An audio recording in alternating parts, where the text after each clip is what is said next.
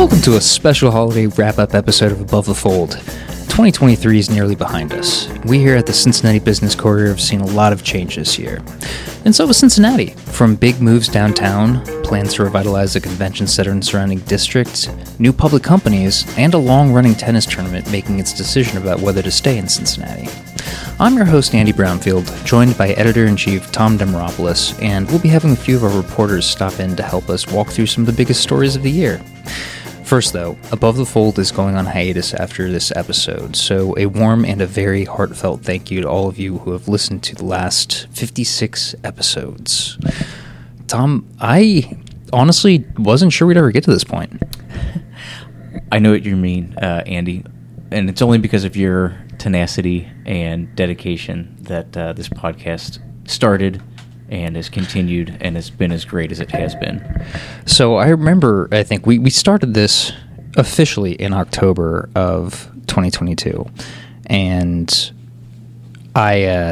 it was an idea long before that, where I talked with your predecessor about a project I could take on as I became senior reporter to kind of get the feel of creating a product for the Business Courier and what that could be. And I promptly Googled how to do podcasts. Was that exactly what you Googled? It was. And I learned a lot over the next few months, and everything from audio production to editing to publishing. It's been a journey. Yeah. And again, I think we're much better for it. And, you know, would love having the folders that we've added as our fans this year, you know, people who might have already been, you know, interacting with the Courier in other ways, but are now avid listeners. I love running into people in the, you know, out in the community when they say, you know, I'm a folder or I'm a big fan of the podcast. That brings me such joy. Yeah, so often with anything that we write, and then also with this podcast, you put it out into the ether, and you forget that real people consume it. I mean, I can't tell you how many times that somebody sends me a really kind note about something I heard in the podcast, or advice, or a guest they'd love to hear from, and it's just, it means a lot. So again, thanks for all of you who have been with us on this journey for the last year and some change. So, you know, it is the holiday wrap-up episode, and Tom, I saw you were about to put on your festive holiday tie. Yes, my Snoopy tie. We're just carrying a little Christmas tree. Is that the same one that you wear to our holiday party every year? I have two holiday ties. So I have this red one, and then I have a blue and green one that's Snoopy writing his Christmas list on his typewriter, and then the back of the tie is Woodstock dancing. I think that's the one that you've been known to wear to our holiday parties here at the Business Courier. Yes.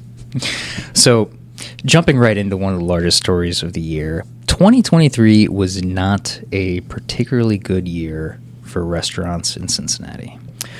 No, and honestly, is it fair to say this was possibly one of our worst in recent memory in terms of when you're looking at just the number of closings that happened this year? I think that's fair to say. I mean, I was the restaurant reporter for probably the last 8 years, and you preceded me in that role, and I can't remember any year in my tenure that we've had, we had more than 40 restaurants, more than 41, close their doors so far this year. And Christian LeDuc, who is our new restaurant reporter, will be updating that list probably by the time this podcast releases. So we'll have a better idea of just how many closures there have been. But gosh, I mean, during the COVID-19 pandemic, there were only 37 restaurants that ceased operations, and here we had 41, at least, so far. And I'm sure there have been more since this was last updated in November. Yeah, it's really tough, and I feel like the reasons have been varied. It's not like any one thing. It's not as if the consumer has stopped spending completely, or, you know, tastes have changed and people don't like dining out, but there have been a lot of challenges that restaurants are going through. Right. I mean, it'd be one thing if it was the same as 2020, when there were restrictions on capacity and how many people you could be seated in your restaurant while socially distanced. Or, I mean, at the same time, restaurants faced a rapid inflation and just rising costs due to supply chain issues. And that's not really slowed down. I mean, look at Jose Salazar, whose Salazar restaurant in Over the Rhine is one of the mainstay restaurants of that neighborhood. It's been around for 10 years, and Salazar since then has really made a name for himself as a restaurateur, opening Mita's and Goose and Elder at Findlay Markets, but he told me that he couldn't keep Salazar open because the footprint was just too small. He couldn't keep enough people coming through that restaurant to make the numbers work out, and that's just because labor issues, the rising cost of ingredients. It's just really tough to make a profit in restaurants if you can't do volume. Yeah, that does seem to be one of the factors that contributes to a lot of these closures is this idea of labor costs and getting enough good labor, enough reliable staff members to come in on a regular basis and work. And I don't know how you change that. I don't know how you improve the situation for restaurants so that it's easier to have talent available.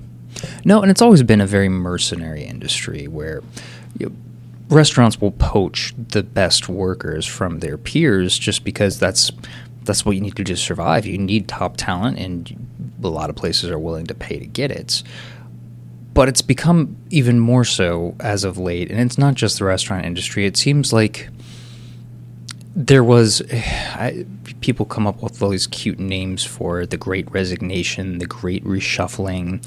It seems like during the pandemic and in the year or two afterward that there was a big hunt for talent. People were jumping around. They were getting raises sometimes 2-3 times in a year. They'd get a higher title, more pay, and that's really slowed down in the corporate world. But in a lot of the non-corporate workforce, it's still very much that way. I mean, people have largely moved on since the pandemic. If they left restaurants and maybe found a more white-collar field, they haven't returned, and people aren't going back to those industries as the market improves. Yeah. Which I don't know if, Andy, is the answer that I need to dine out more? Would that have helped? I don't know. I don't know if... I'm not sure if that helps enough, if that moves the needle, because it seems like the problems that are facing some of these restaurants are bigger than just getting enough people in the door. Yeah, I mean, it would certainly help if you ate out at restaurants more often, and I will raise my hand to do my parts. But you're also going to need to get 20 of your best friends to do it too. I think a big part of this too has been just the lack of bodies downtown. Lack of people, the Monday through Friday crowd in offices in downtown and over the Rhine, just the lunch crowd. A lot of these places sustain themselves on lunch, and Thursday dinner's always packed, Friday dinner's always packed, Saturday dinner's always packed. But the lunch crowd really helped them make up the rest of the week, and that's just not been there. Yeah, it's really hard to operate a sustainable business with such limited hours.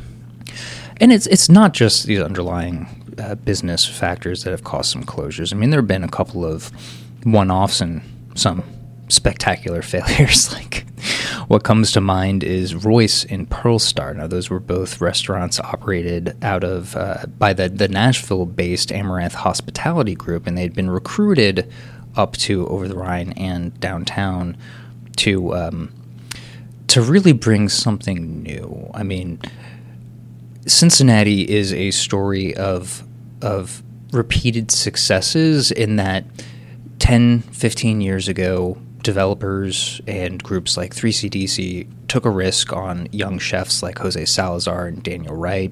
And when those chefs found successes, it was easy to go back to that well and have them open up a second, a third space. Yeah. What else can you do? Right, yeah. So your Mediterranean tapas place is doing really well. Well, how about barbecue? How about a shawarma place?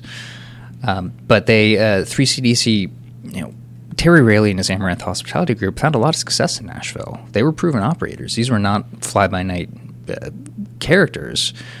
But I guess, maintaining a pair of restaurants from that many miles away isn't always that easy, and there was a lot of grumblings about what went on there, and it's neither here nor there. We're not going to air their dirty laundry for them, but Royce and Pearl Star both abruptly closed in February this year. Yeah, and I will say that is one thing that back in my time covering the restaurant beat, from talking to operators, it's really hard to have restaurants that you can't walk into within like a 2-hour drive.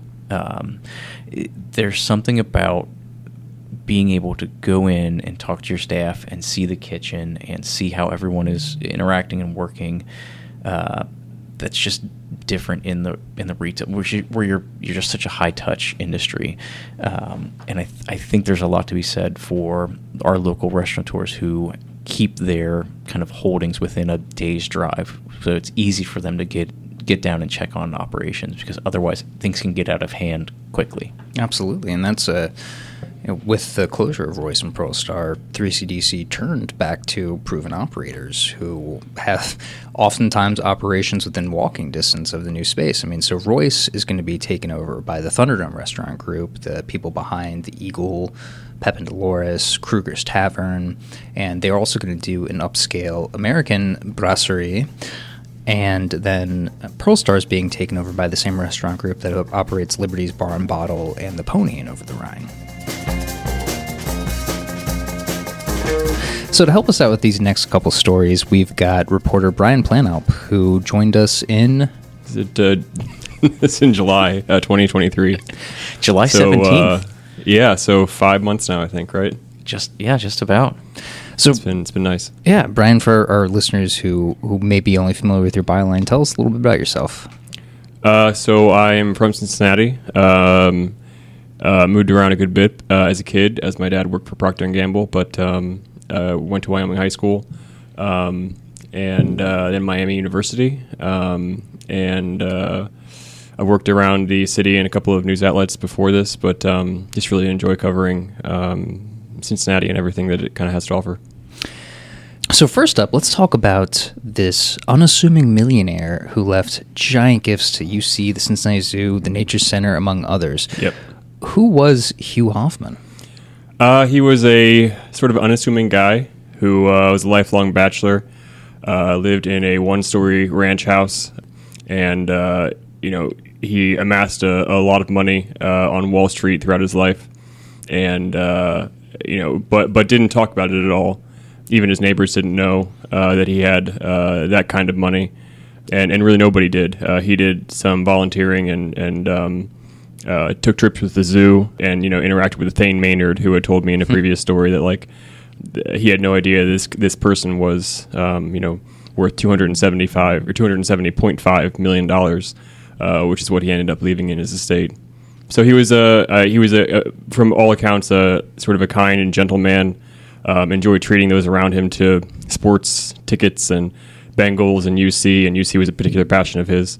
But just didn't talk about his money at all. Very unassuming. And so when it came out that he had left this much to these local institutions, it left everybody slack-jawed. Yeah, I mean, gosh, I don't think I would be ostentatious or flashy with my wealth if I was a millionaire. I mean, I don't think I'd go around broadcasting it, but I think there'd be signs like the movie-accurate Back to the Future DeLorean parked in front of my house. Mm. My hovercraft golf cart. I mean, I would definitely have to have one of those. Yeah. I think it'd be nerve-rattling having to keep up with, if you have a Porsche, if one thing is wrong with it, well, he's like, well, I'm worth this much money, so why is that wrong? Whereas if you have like a 1990 Saab, which is my first car and still my dream car, just rattling around, what do you have to lose, So. Just burning a little bit of motor oil. Exactly. No big deal. So Hoffman, he left... What is it, $50 million to UC? 56, yep. 56. And equivalent amounts also to the zoo and to the Nature Center. The zoo, I can see, that's probably my favorite place in Cincinnati, and they're in the middle of their capital campaign, the More Home to Rome, where they're hoping to raise $150 million.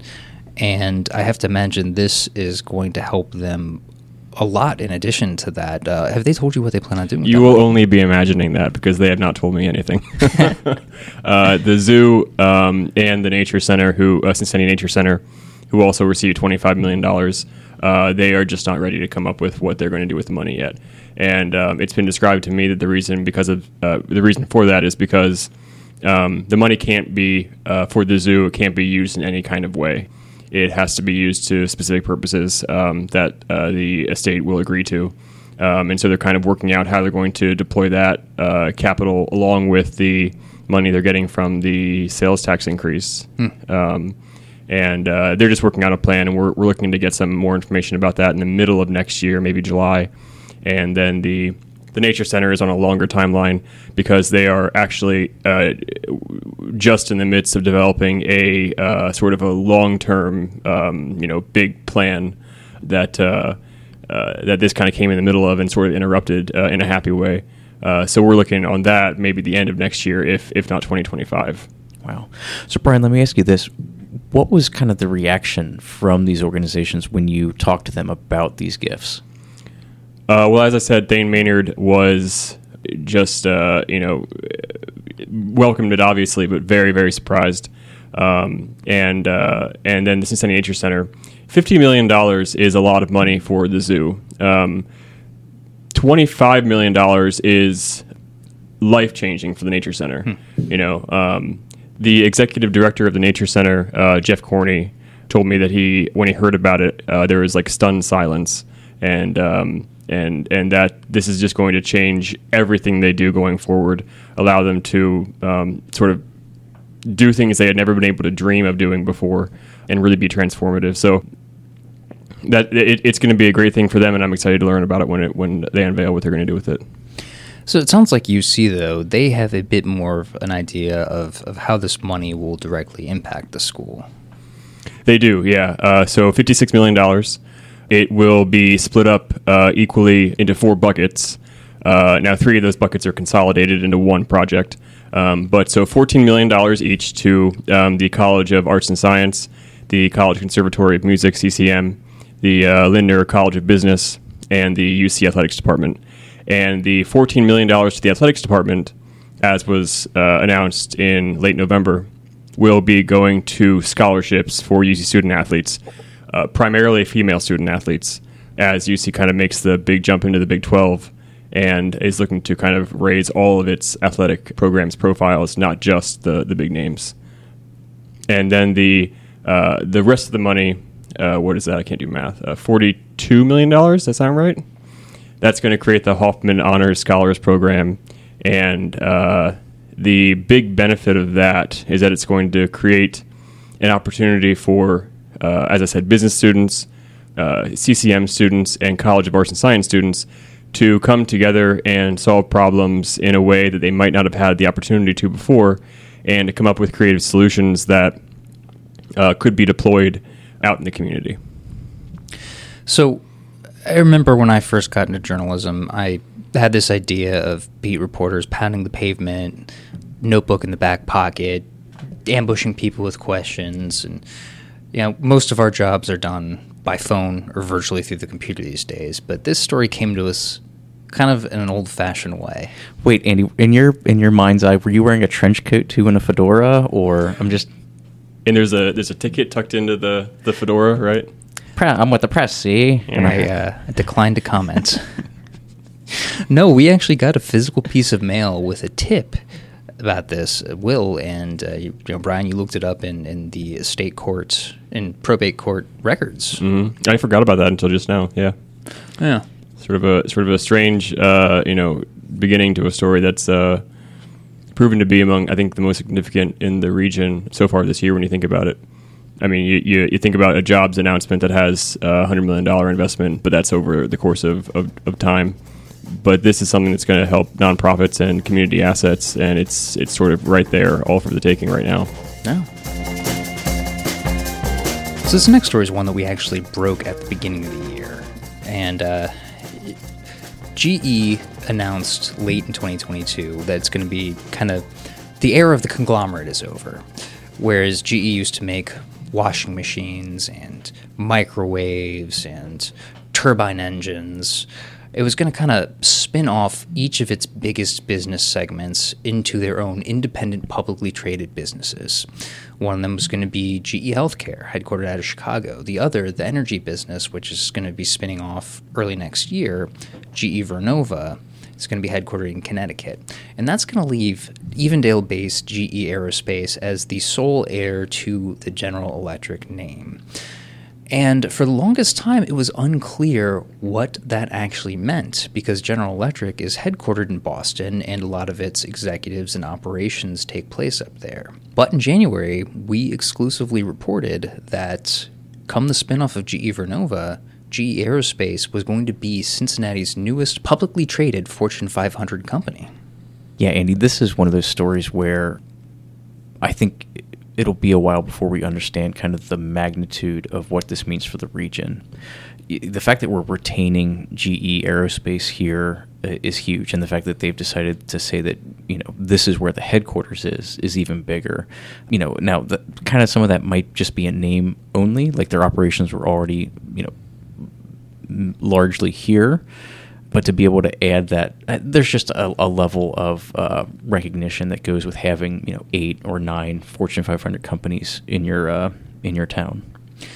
And with GE Aerospace's 2022 revenue of upwards of $26 billion, that would make it quite handily Cincinnati's third largest public company by revenue, behind first Kroger and then Procter & Gamble. So we're not only getting a new large public company, we're getting a behemoth in our backyard. And by far of the 3 spinoffs you mentioned, by far the most successful, or the only one that is successful at this point, because GE Vernova, the renewable energy industry or business, has not really gotten off the ground yet.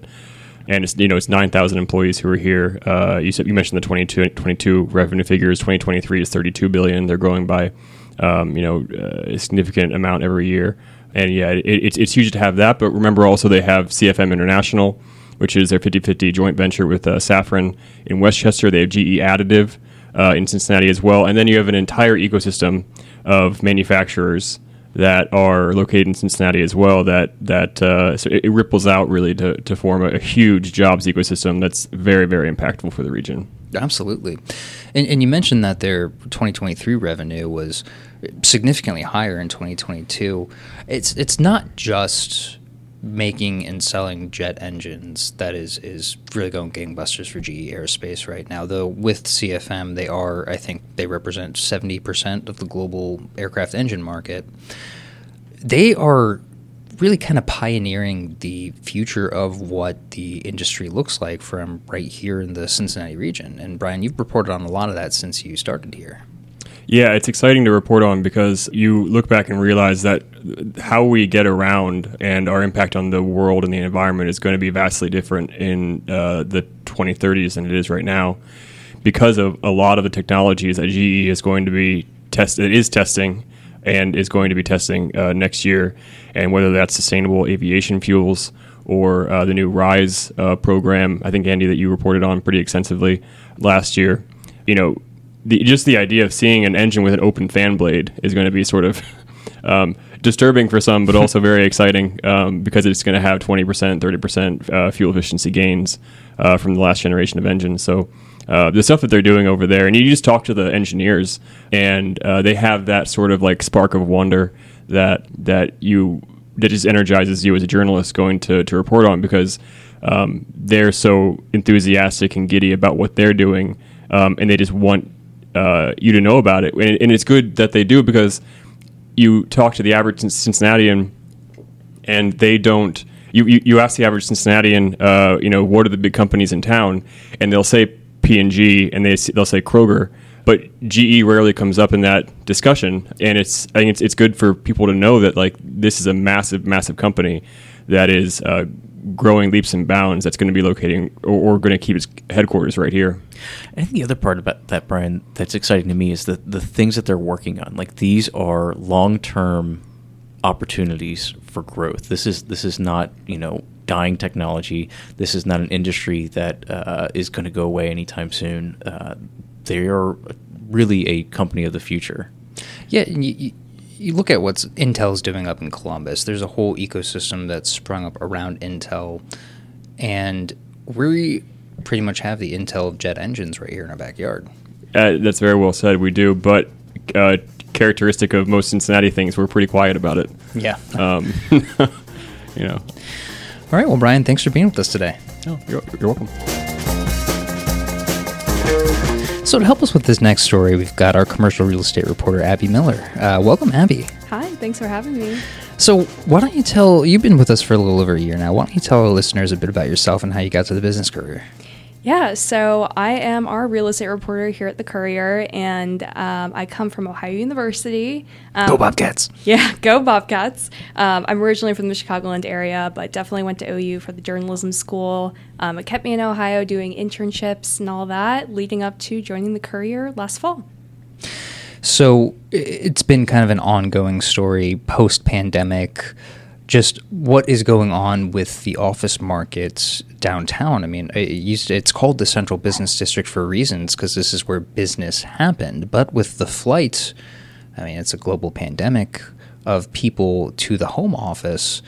It's been kind of an enigma what companies are going to do and what the future of that looks like. And it's looked like a lot of different things. I mean, you just wrote a cover story, Abby, about some of the cool things offices are doing to lure people back and make work meaningful for them. But at the same time, you've also written about a lot of conversion projects where these old Class B or C office spaces are turning into residential. So, I mean, what is kind of the temperature, the pulse of downtown Cincinnati's office landscape right now? Yeah, I'd say there's a few different pulses maybe. So kind of how we saw the flight to working at home, now we're kind of seeing the flight to quality. So what that means is a lot of office spaces are working on adding new amenities, refreshing their spaces, just really trying to modernize and kind of revolutionize what office looks like to bring people back downtown. And if people aren't doing that, it seems like a lot more of the Class B, maybe the older buildings, are those that are undergoing conversion and just bringing on that second life, bringing people back downtown just in a different way to live here. Yeah, Abby, so obviously I covered the commercial estate before you joined us here, and I've been seeing kind of the same thing. Cincinnati, I think, is interesting in that we were ahead of the curve on converting office space to other uses. We've had a lot of conversions to apartments and a lot of conversions to hotels prior to the pandemic. What do you think makes us a good market for this to continue? I think just that we've already seen so much proven success with it. And I think, too, just kind of how we're seeing people come back to the office, we're also seeing things like conventions, big events come back, and that really has increased the appetite for hotels. So I think it's almost kind of related in a way. It's like you have people, you want to bring them back downtown to work and stuff. When you do that, you need more space for them with the hotels and apartments. Yeah. One of the terms that I've been hearing lately is not CBD, but CSD, which is the Central Social District. Oh. So this is changing the idea that, you know, a city's CBD is not just where all the businesses are, but it's where socialization happens. It's where you connect with people. It's where there's interaction. And that doesn't necessarily mean in your office building. It could mean at a hotel, you know, convention, at an apartment building. I find it fascinating that there's this kind of changing mindset about what a downtown actually is. Yeah, definitely. I don't know if there was a question in there. Yeah, not sure.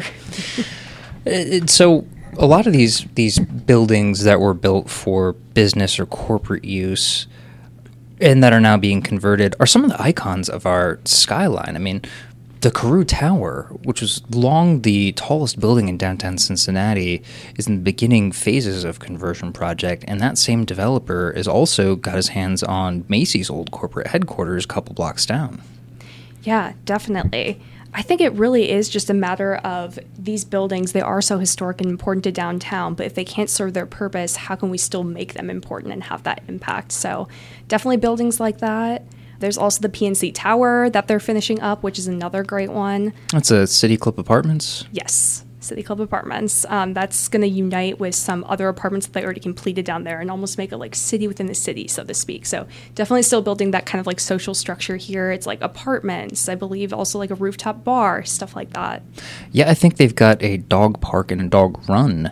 Oh, yes. Everyone loves the dog parks now in their apartments. That, when I was an apartment dweller, I would have loved. So I lived in, speaking of apartment conversions, it was the can lofts in Northside. It was an old, the American Can Factory where they would, well, make cans.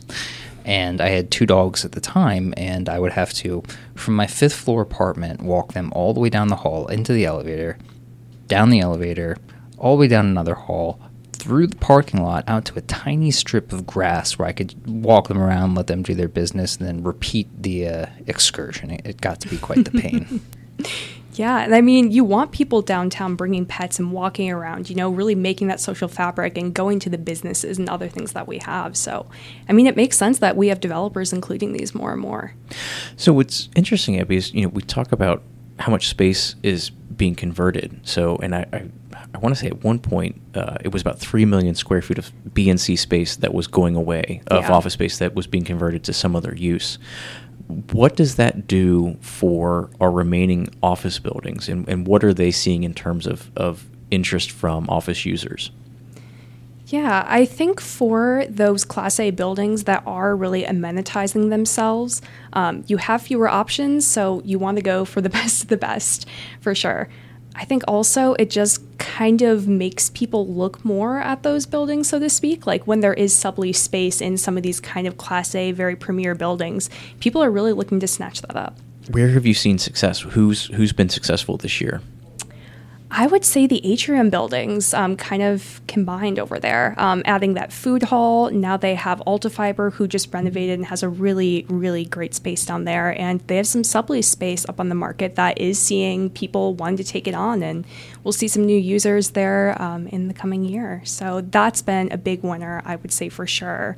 Yeah, we also had the Foundry opened and is fully leased. Yeah, which is a great one. And then GE at the Banks, their building seems to be backfilling rapidly. Yeah, absolutely. And I think that's the other thing too with this sublease space. If you're able to present something that is, you know, very modern, comes pre-furnished, there are folks that, even though it seems like office is slowing down, the sublease still seems to be really strong with people wanting to go into these spaces that are already fit out for them. So you mentioned the flight to quality. What are some of the things that office users are doing to attract their workers back into the office? Because it's really hard to ignore the allure of rolling out of bed, wearing sweatpants, and having your dog in your lap while you're working from home. Definitely. I think another phrase that we're seeing in addition to flight to quality is earn the commute. So whatever you have in your building has to be competitive with home. It has to be better than home. So I think one thing that we're seeing is fitness centers that people can either get a membership for, use free of cost. Another thing is just really having those spaces for collaboration, because when you come into the office, that's what you want to do. You don't want to come in and do head down independent work that you could have done at home. So having huddle rooms, having little like phone booths where you can have people sit like across from each other or something like that. Those are the spaces that people really look for. And also just having that more like open space that doesn't feel like you're sitting in a cubicle all day. So those soft seating options, that cafe seating is really big and people look for that. Essentially, it's more of like a third place than an office that, you know, I sit at my desk. It's like, no, today I'm going to sit at this couch and that's where I'm going to sit. And I'll have a couple meetings and take a call and then I'll go to lunch, and I'll be able to go to lunch in my building. So absolutely. It's having options like that are just, you know, different than how office space used to be thought about, where I think in the past it felt like office was always, you were trying to get the most out of every square foot. And I think now they're trying to, in terms of a dollar perspective, and now you're trying to get the most use out of the per square foot that you have. Absolutely. A lot of users that I've talked to have said they are doing hoteling now. You don't come in and have an assigned seat and assigned workstation. Maybe one day you are sitting at that soft seating or a couch or something. Other days, maybe you are at the traditional desk, for sure. And it really is. People are willing to put more money into the space if it is something that's going to draw their employees back in. Even if there are a lot of companies, too, that say that their employees maybe come in for half a day and then go back home and do calls in the afternoon. But even if people are doing that on a more routine basis, that's better than people working completely remotely. Yeah, and then it really can't be beat. Tom and I are here 3-4 days a week. I forgot my lunch and breakfast this morning. I swear it wasn't on purpose. If my wife's listening, I didn't do it just so I could buy food.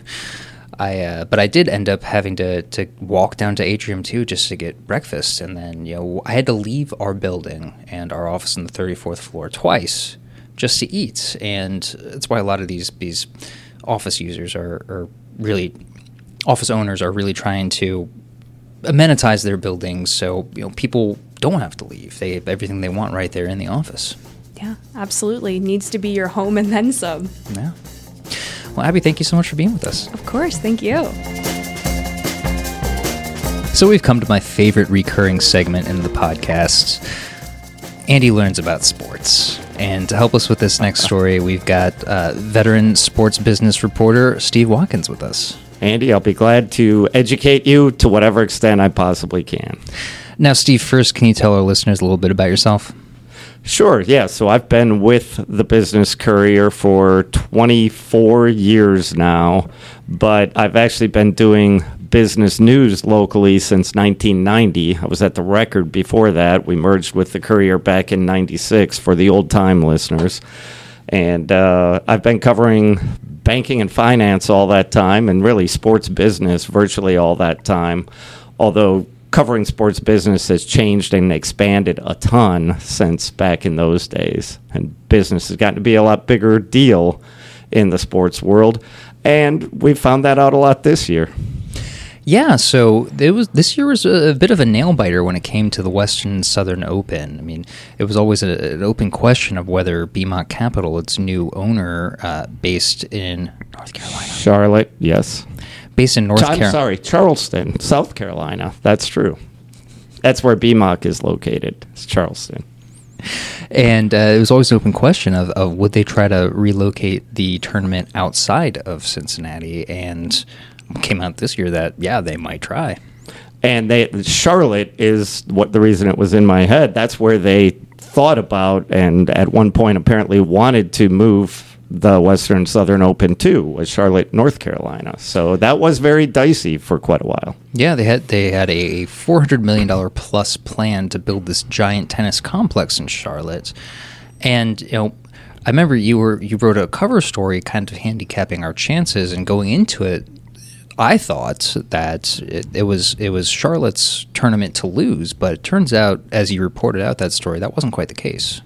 Yeah, it was really funny and very interesting to me that when I started working on that story, and that story came out right before the tournament, which was in mid-August, so I probably started working on it a few weeks before that. When I started, I thought it was going to be a story about, look, we're almost for sure going to lose this tournament to Charlotte. What's that going to mean? And as I talked to people, I got the sense, both local people and even people in the industry, I got the sense that we had a decent chance of keeping it. It wasn't by no means certain, but it was probably about a 50-50 chance that we keep it. A few people, especially locally, thought it was even better. And of course, they're going to be optimistic, and I tried to keep that in mind. But when I got done with that, the reporting and then writing that story, I thought, we have a lot better chance than I thought before that, and that you, an expert on sports, also thought. And so it seemed like, you know, there are a lot of benefits here. I mean, the tournament's been here. You know, it's been at the Lindner Family Tennis Center for, you know, several decades. It's been in Cincinnati since 1899. There's all this infrastructure built up, volunteer system. You know, people are used to traveling here from all over the place, all over the Midwest and all over the world to come to it. So the benefits started to rise to the top, as opposed to BMOC having to rebuild this whole thing all over again in Charlotte. So what was it that finally brought them around? I mean, was it the infrastructure that was here? Was it the history, the local support? Was it the money? I think the answer would be yes to all. But I think ultimately the sense I got, both from others and from my own reporting, was that I think when the tournament happened here in August, this is the first year that BMOC owned the tournament, and it was in effect, you know, the previous year they hadn't quite closed on the purchase of the tournament. They were here and saw it, but they weren't involved. This year it was their tournament. And the sense I got is once they saw, here's what this tournament is, here's all the support, fan support, sponsorships, volunteers, and the money. But when they saw what it was like here, I've heard that Bob Moran, who heads up their sports and entertainment unit, said, I don't think we could duplicate this anywhere else. So that's a pretty strong argument for Cincinnati. And when I interviewed Bob during the tournament, I asked him what surprised him, And he talked about the first weekend before all the big names are here. It's a lot of qualifying. It's really not a big fan draw. And he said, I couldn't believe the amount of fan support, how excited everybody was, even for that first weekend when people usually aren't all that fired up yet. It's usually a few days later when you really get the fans to come out in droves. And if he wasn't really planning to keep it in Cincinnati, he could have just said something about the volunteers or something and gave me kind of a pat answer, and behind the scenes be thinking, yeah, this is going to Charlotte. But he did not. I mean, he sounded genuinely surprised and excited. And I've heard other people in the industry and everything that have said, yeah, once they had the tournament here and they saw it, they thought, we got to keep this here. Yeah. So what's interesting to me, Steve, is that, not only are we keeping this tournament, but which is a huge win in and of itself, because Cincinnati, we beat ourselves up a lot when, things don't go our way or we don't get something. It's like, shucks, Cincinnati, we're terrible. So we had a big win, but also this tournament gets better by staying here going forward. Yeah. Well, in 2 years, so not in 24, but in 25, it will nearly double in size. So the player field goes to 96 from, I think it's 56 now. The length of the tournament in terms of number of days goes to 12 from like 9. And the economic impact is expected to about double. Right now, it's estimated at about $80 million a year, which is huge. That's right around and maybe a little higher than what the Major League Baseball All-Star Game was here. Granted, that was in 2015, but not that long ago. And I mean, that's a once in 3 decades type thing. This is something every single year, and that economic impact's probably going to go up to 150, 160 million, if not more, in a couple of years. So yeah, it's going to be huge. They're putting in, I think they said $260 million into renovating and expanding the Lindner Family Tennis Center. It's going to be a year-round facility for people with pickleball and things like that. More tennis courts, more events. It's going to be a massive project out there. It's a terrific win for the city, and to look at how we beat out Charlotte for something. Charlotte's always been the up-and-coming, fast-growing, cool place to be, and maybe Cincinnati's that now. Amen to that. Well, Steve, thank you so much for being with us. Thanks for having me. So there you have it, some of the biggest stories of 2023. Thank you all again so much for listening to Above the Fold, and from the Business Courier, happy holidays, Merry Christmas, and have a Happy New Year. Above the Fold is a podcast by the Cincinnati Business Courier, hosted by me, Andy Brownfield, and Tom Demaropoulos, joined today by reporters Brian Planalp, Abby Miller, and Steve Watkins. The podcast is produced and edited by me, and our theme music was written by Dylan McCartney.